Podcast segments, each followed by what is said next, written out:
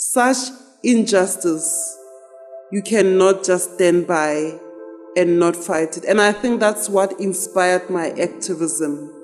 Because I was that girl, I was that young child who kept crying, screaming because of the injustice, and the world was not listening at that time. So that's the fire in me. It burns from that. And the learnings that I'm taking away from the work that I do is that we need to amplify voices of those that are not seen, of those that are not heard.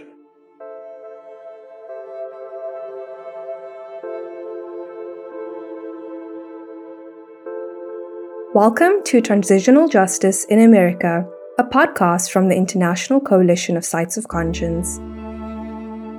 The coalition is a global network of over 350 historic sites, museums, and memory initiatives in more than 65 countries, all dedicated to using past struggles to address social injustice today. I am your host, Purusha Naidu. I am a program coordinator with the Coalition's Global Transitional Justice Initiative, which works to support transitional justice processes by engaging local civil society organizations, survivors, and governments in a participatory, inclusive, and holistic manner. To help American sites learn from the work already being done around the world, we paired up US based Sites of Conscience with Sites of Conscience members in Colombia, the Gambia, South Africa, and Sri Lanka, all countries that have or are currently undergoing transitional justice processes. In this episode, we're listening in on a conversation between Lebogang Marishane and Farah Tanis, Lebogang is the strategy manager at Constitution Hill in Johannesburg, South Africa. Constitution Hill is a living museum located in a former prison and military fort, now a space dedicated to telling the story of South Africa's journey to democracy.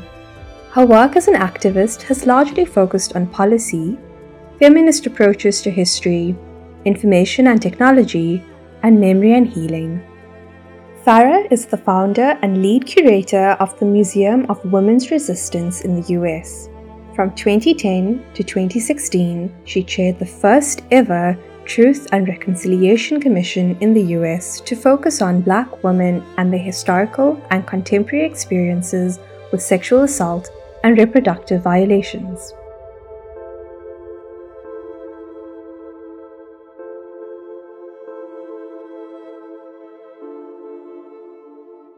Greetings, Lebo. Greetings, greetings, greetings from the United States. It's wonderful to have you with me today, with us today, and to really bring your words of wisdom, your knowledge, and tell your story today, and really share with you a little bit about mine. Let's be in conversation.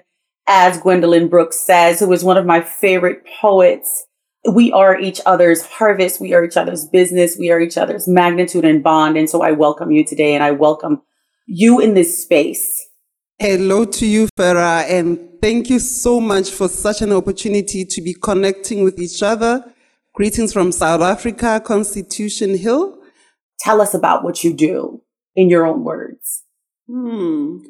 Just in a nutshell, Farah, I consider myself a feminist, first and foremost. But I'm employed by Constitution Hill as a strategy manager. My work has always been in the realm of social justice.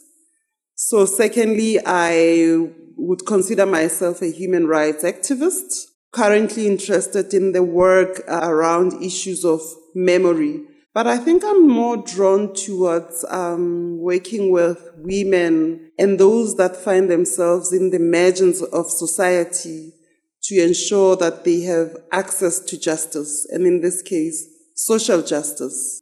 I love it. I am so proud to be in the presence of another feminist. I live and walk and embody what is called Black feminism myself as one of the founders and co-executive director of Black Women's Blueprint and as a person in my everyday life. And so there is so much between us that we can discuss from that perspective, Lebo. Please tell me in your own words what transitional justice means for you. How do you define it?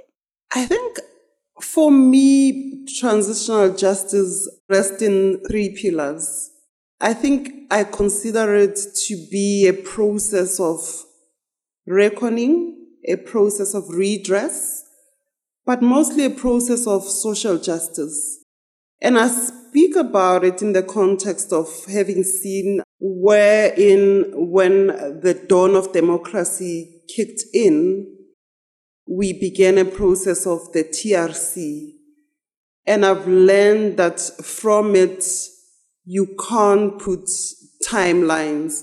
So for me, it's so much more about how it evolves, but also how the process gets adapted to contemporary issues, to historic issues, how you reflect and redress and reckon with your history, but also fundamentally issues around accountability. So that's the center of what brings all those three pillars together. And I make reference to South Africa because in the current environment, today in South Africa, we are dealing with consequences of having a transitional justice process that unfolded almost on its own. It's almost like we rested on our laurels and let the process unfold on its own without any tangible systems in place to ensure that we reach objectives that were meant to be realized by the TRC recommendations. Thank you for sharing that. And as you say this, you know, I think about, you know, the United States, right? And, and, and how much we have looked to South Africa throughout the black nationalist movement, throughout, you know, our own liberation movements, throughout the civil rights movement. We've looked to South Africa.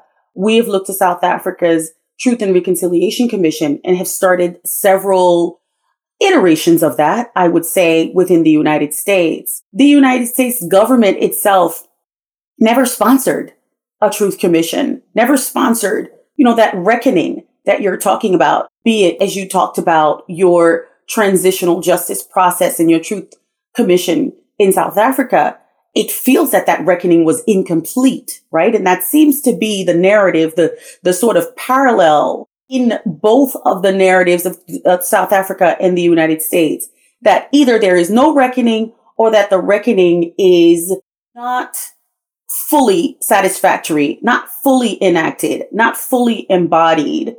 I want to speak a little bit more about your story or any story that you can use to help us land on the issue of transitional justice in your work? Where are you now? What has happened, you know, over the past few decades?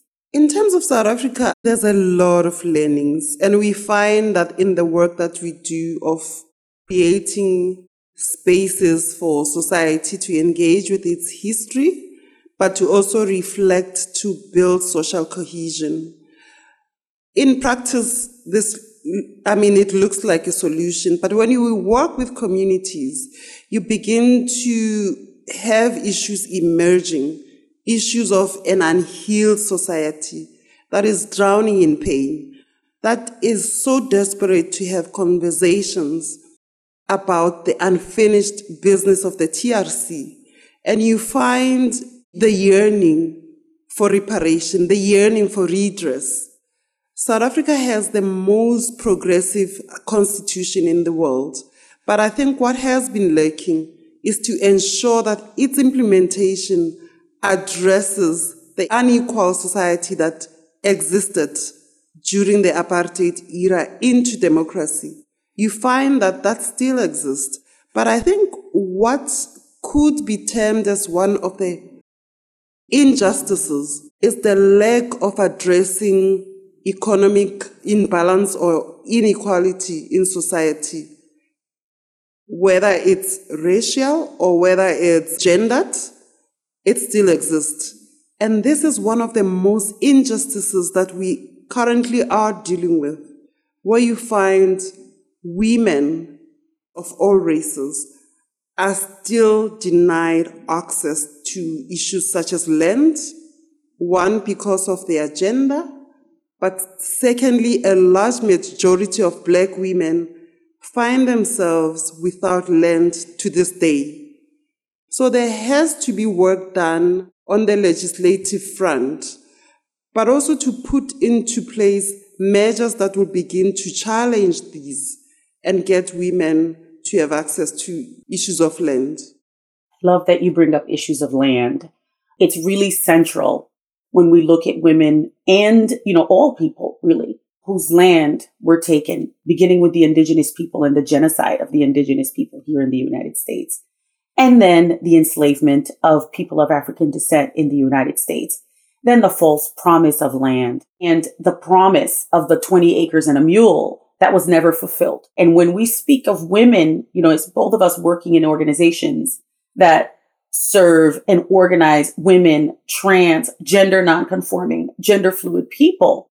And I keep thinking about the Black Women's Truth and Reconciliation Commission that occurred in the United States, right? And, and this process that went on between 2010 and 2016, a six year process. It was the first of its kind to focus on what was taken from Black women in particular in the United States. It focused on sexual assault. It focused on the reproductive violations. One of the things we didn't focus on was land, right? We focused on labor, but land was one of the things that was taken, right? From black people in the United States.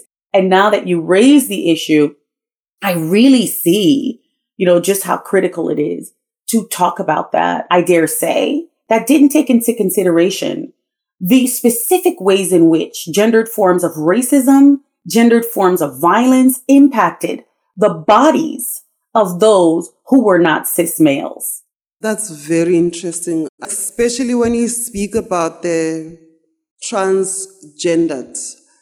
We first had to begin by amplifying voices of the LGBTI society in South Africa. And this is 25 years after the dawn of democracy. You still have to reckon with a system that does not recognize the identity of the transgendered society. That had to be a beginning point where you begin to acknowledge the existence, but also acknowledge the voices of these communities as part of society before you even look at the legislation Back to the point that I made earlier on about the legislation and the policy frameworks we work with. Our constitution being considered the most progressive one in the world. But if that does not happen in practice, then it's an injustice. Through the work that we, we do, we then recognize that it was very important to begin to work throughout society with all pockets of communities and have an inclusive approach that begins to first acknowledge the atrocities that were perpetrated, gendered, the war, the weaponizing of apartheid, exclusion from society of communities such as the LGBTI, but also weaponizing apartheid against women who were raped, by the way, whose stories are still not being freely told. They are erased or um, omitted from the history.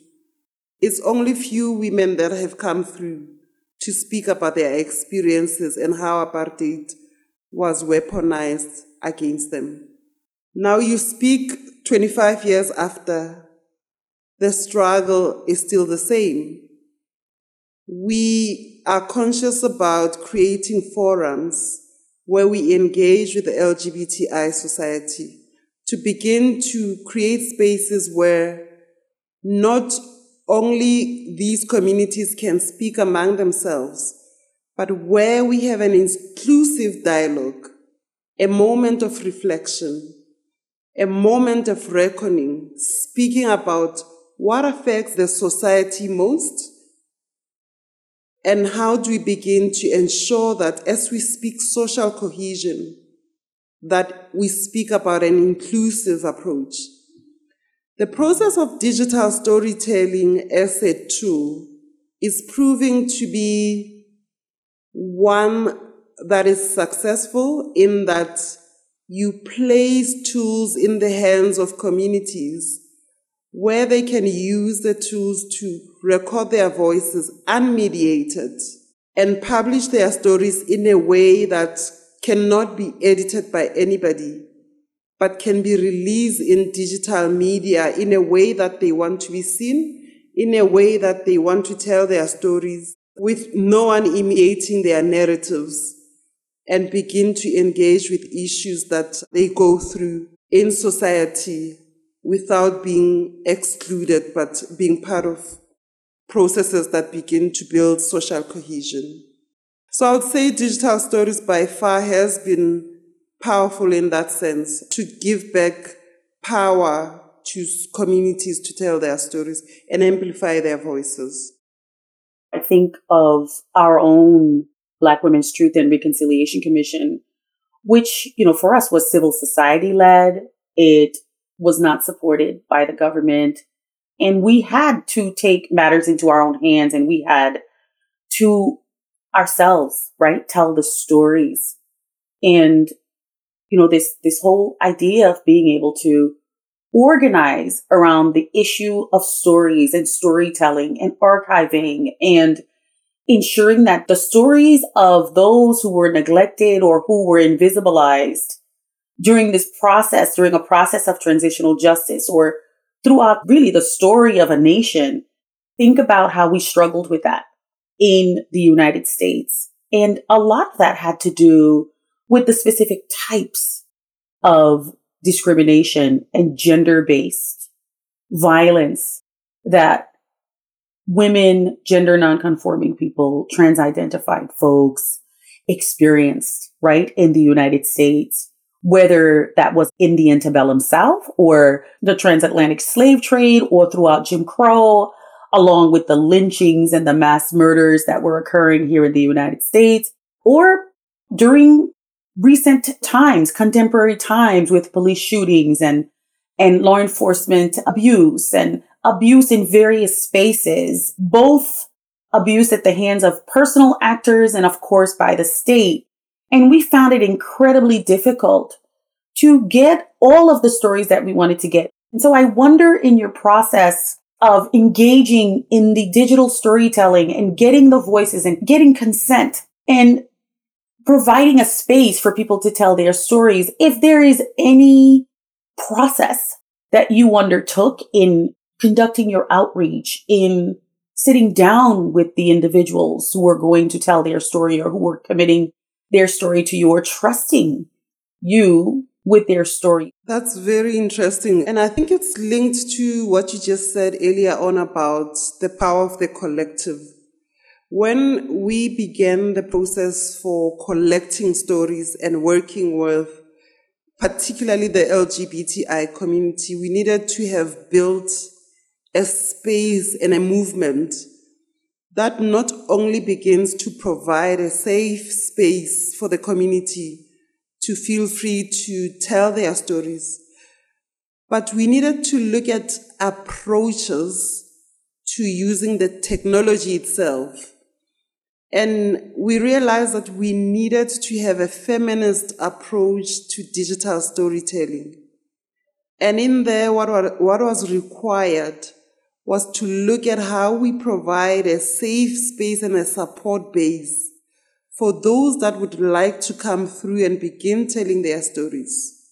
And it had to be in a way that is empathic, but also supportive to people that are forthcoming with their narratives to be assured that whatever they're going to share will not be used against them or even manipulated to be used for activities such as fundraising or campaigning, but it was authentic narratives that were meant to transform society and begin to raise issues, raise voice, amplify these issues, and raise awareness to ensure that we build a conscious society about issues that the LGBTIQA uh, community is going through. The second one was about how do you begin to build a movement globally that begins to connect and contribute to a central archive system, exploring tools, exploring the technology, but plugging into this global space that begins to synchronize activities because we realize that, you know, these issues can't be isolated, exclusive, and for lack of a better word, kept elite. How do you ensure that these are the issues that the rest of society embodies? We begin to speak about them because these are our sisters. They are us. How do we begin to build a feminist society, a gender aware society that begins to realize, recognize, acknowledge, but is held accountable for the injustices that we've been committing. Some because we're ignorant, but some consciously so. And how do we hold people to account? And I'm going to speak about how we then began to be uh, one of the pioneers of movements such as the Take Back the Tech, feminist approaches to technology. We began uh, building tools and ensuring that they are freely available online. We have toolkits that people can download and methodologies that people can follow and the support base online that they can tap into. And just going back to the power of the collective and how we achieve more when we synchronize our activities and our actions.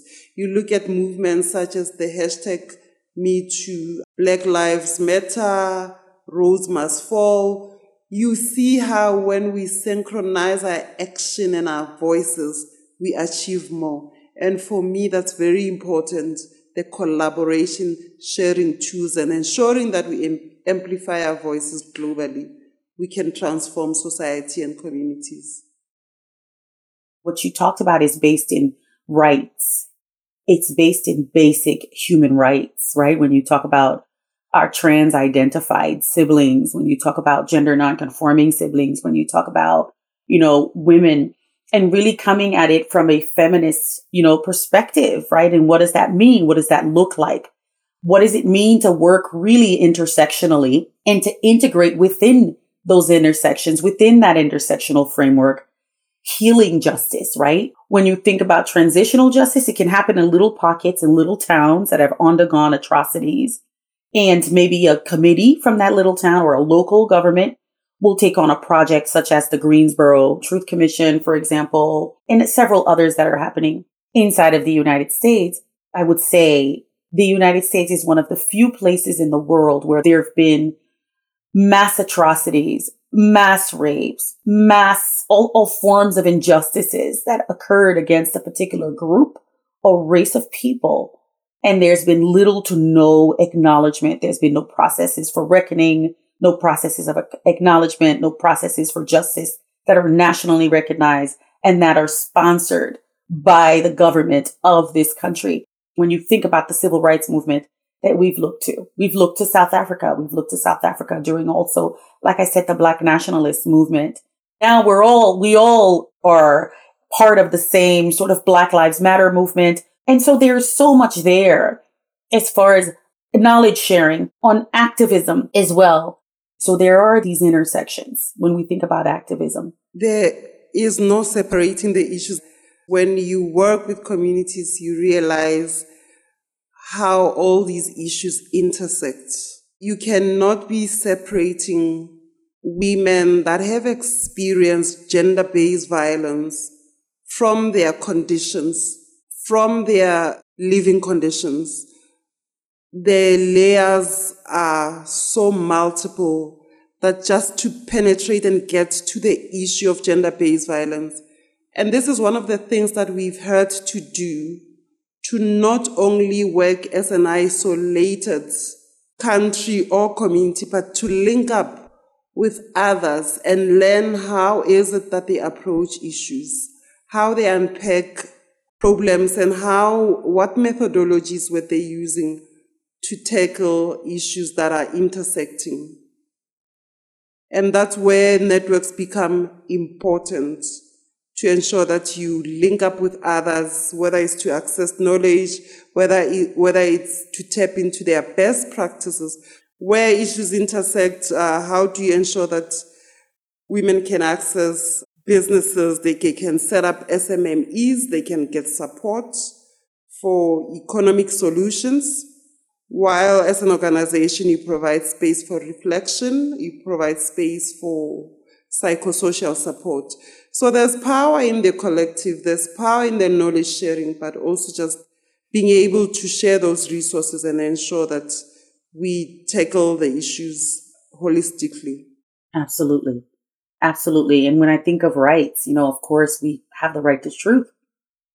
But, you know, all of these other things that are basic human rights, right? We, it's so incredibly important that when, you know, we talk about the right, the truth, there's the truth, you know, of what has occurred to our bodies at the hands of individuals. And then there is sort of the conditions that are created that allow for these levels of violence to occur superimposed on other discrimination, other ways in which we are prevented from fully enjoying life and joy and connection and ways in which we are kept in trauma and documenting those and hearing those stories. And, you know, I, I can't imagine someone who is trans identified or, or a cis woman telling a story about sexual violence where it will only be about the sexual violence, right?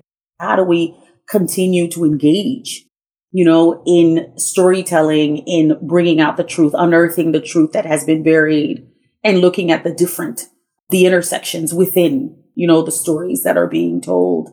And as people tell their stories, really encouraging or, or supporting them to heal and to engage in organizing and activism that can ensure their rights across all levels, across all of these domains of life. You know, as we're talking about rights, is there a project that you envision or that you're engaging in that monitors and reports on human rights violations. Just in addition to what the South African government has done, they have set up what we call Chapter 9 institutions and they meant to monitor any human rights violations. But I think what begins to be important is to have a very lively and engaged civil society. And civil society organizations or non-profit organizations begin to be important in creating spaces and tools to monitor these violations and take government to account and the perpetrators to account. So the one project that I can think of that's recent was called Ushahidi. And this was a collaboration between South Africa and some African countries spearheaded by Kenya. It's a mapping tool that citizens can use using their phones to log in incidences. And I think we tend to lean towards the use of ICTs because they are easily and readily available, but also one can use them without discrimination. You can log your, your, your call of the violation civil society can follow up on that and use that to hold police to account because we find that the officials themselves they normally use cases to discriminate against the trans identifying people when they find themselves reporting incidents of sexual violence so technology has proven to be a great tool in the sense that it documents, but also it doesn't expose people to re-victimization. And therefore, civil society organizations can always follow up on those cases. It's a strong tool, so we normally work with IT developers to make apps that people can use to ensure that we begin to monitor and hold those that are empower accountable to ensure that justice is actually um, re- uh, realized by by the victims. Absolutely, and it, it establishes a record. It establishes a record, and it stays in the national consciousness and memory. And so I, I really appreciate this conversation around monitoring and reporting and documenting and ensuring that any violations do not remain buried and that they're the light, right? The light of truth, um, that we can shine the light of truth upon that. Speaking of this issue of, of memory, we know that your work at Constitutional Hill centers on memory. Can you tell me more about that work? I think with ConHill, it's more around how, as a site of conscience, as a museum, you're not only just about um, being a space of reflection, but how do you move memory to action? Part of what we've done was to establish programming that speaks about exactly that. How do you curate programming that ensures that social justice is realized? So we do a lot of community engagement and we work with all sectors of society to ensure that we reflect on the past, but also deal with contemporary issues. An example would be around um, the recent xenophobic attacks. We looked at the whole issue and the problem and worked with organizations that are active in that space to come up with a program that would afford citizens a space where they can engage.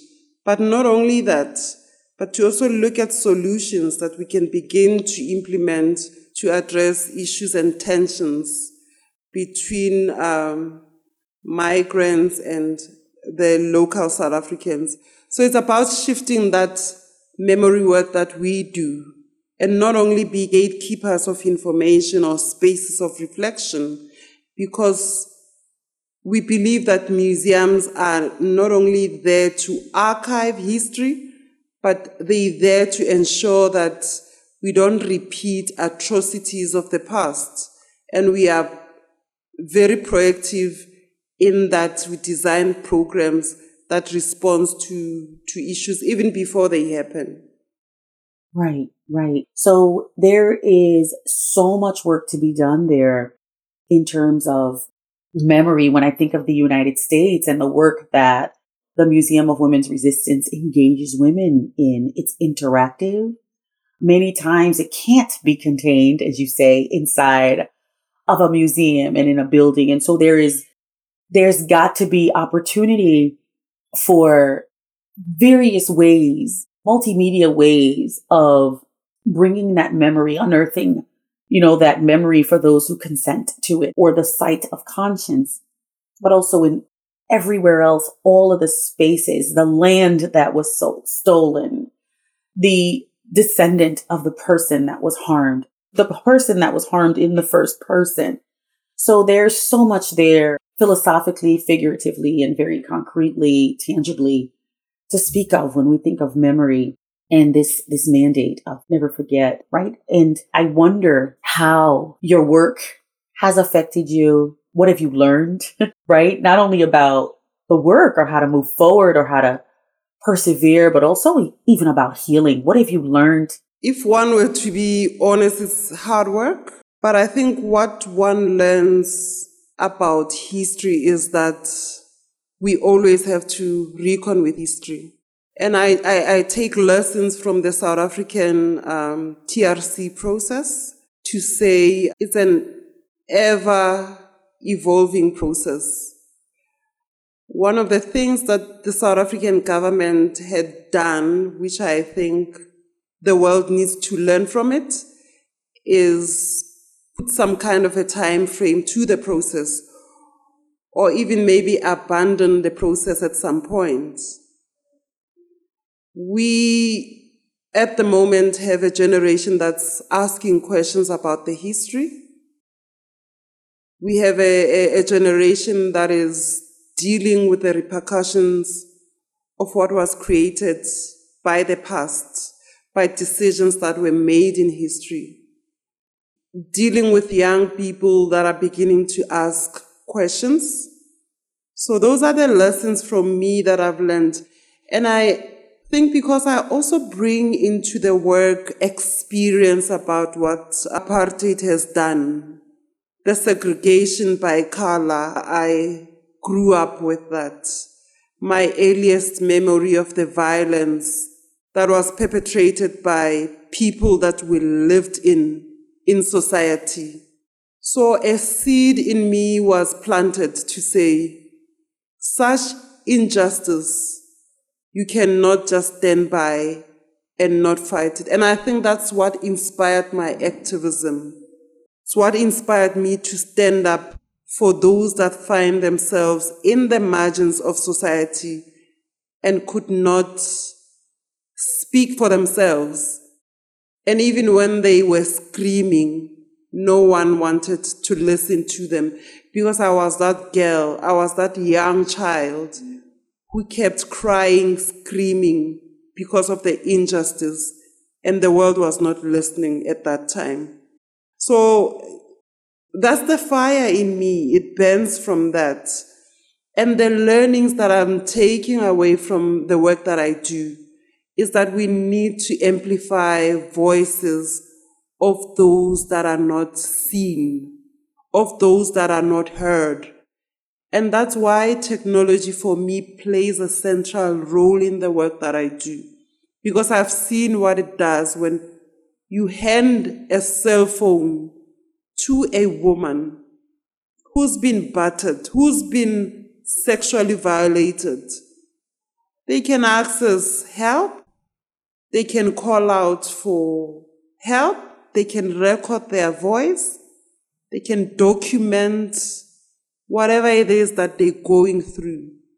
And I think there's power in having a technology that can connect you with like minded people out there to amplify your voice, to share resources, to access knowledge, but ultimately to ensure that you are seen, you are heard, your story and narrative is out there unmediated, and you can begin to get the acknowledgement and recognition that everybody in the world deserves. Those are the learnings that I have from, from the work that I've been doing. Lebo that that's just tremendous. And I'm thinking as you're speaking, what you've said about just really ensuring that everyone is seen and heard.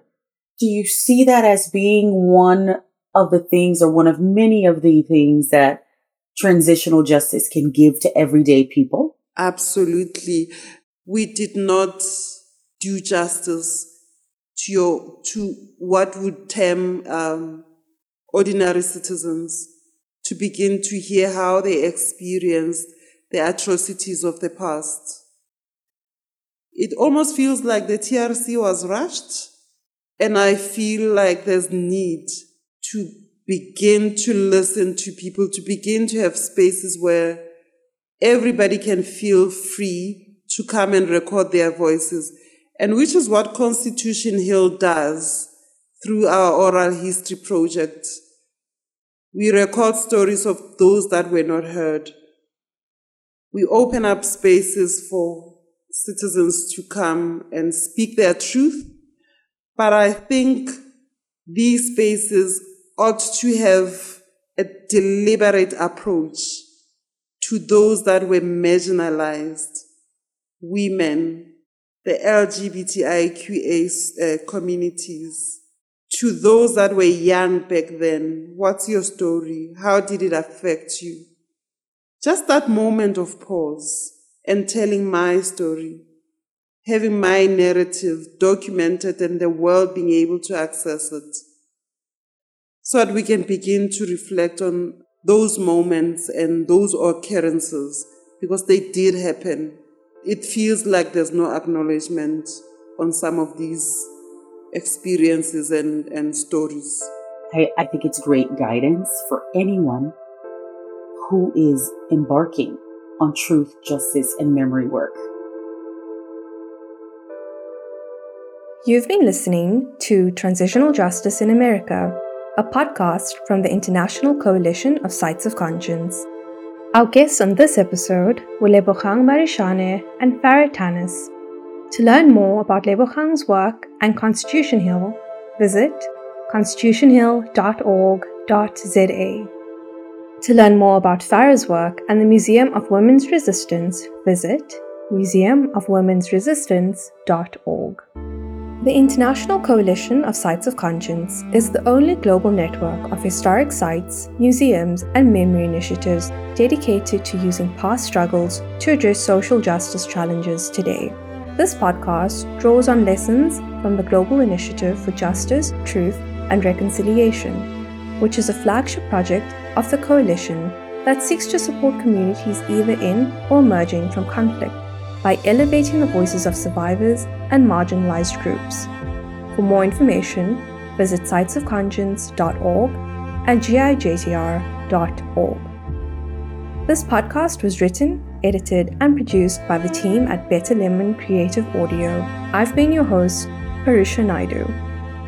Stay tuned for the next and final episode of Transitional Justice in America, where we will revisit key ideas shared throughout the series and leave you with key takeaways for American sites and organizations doing transitional justice work.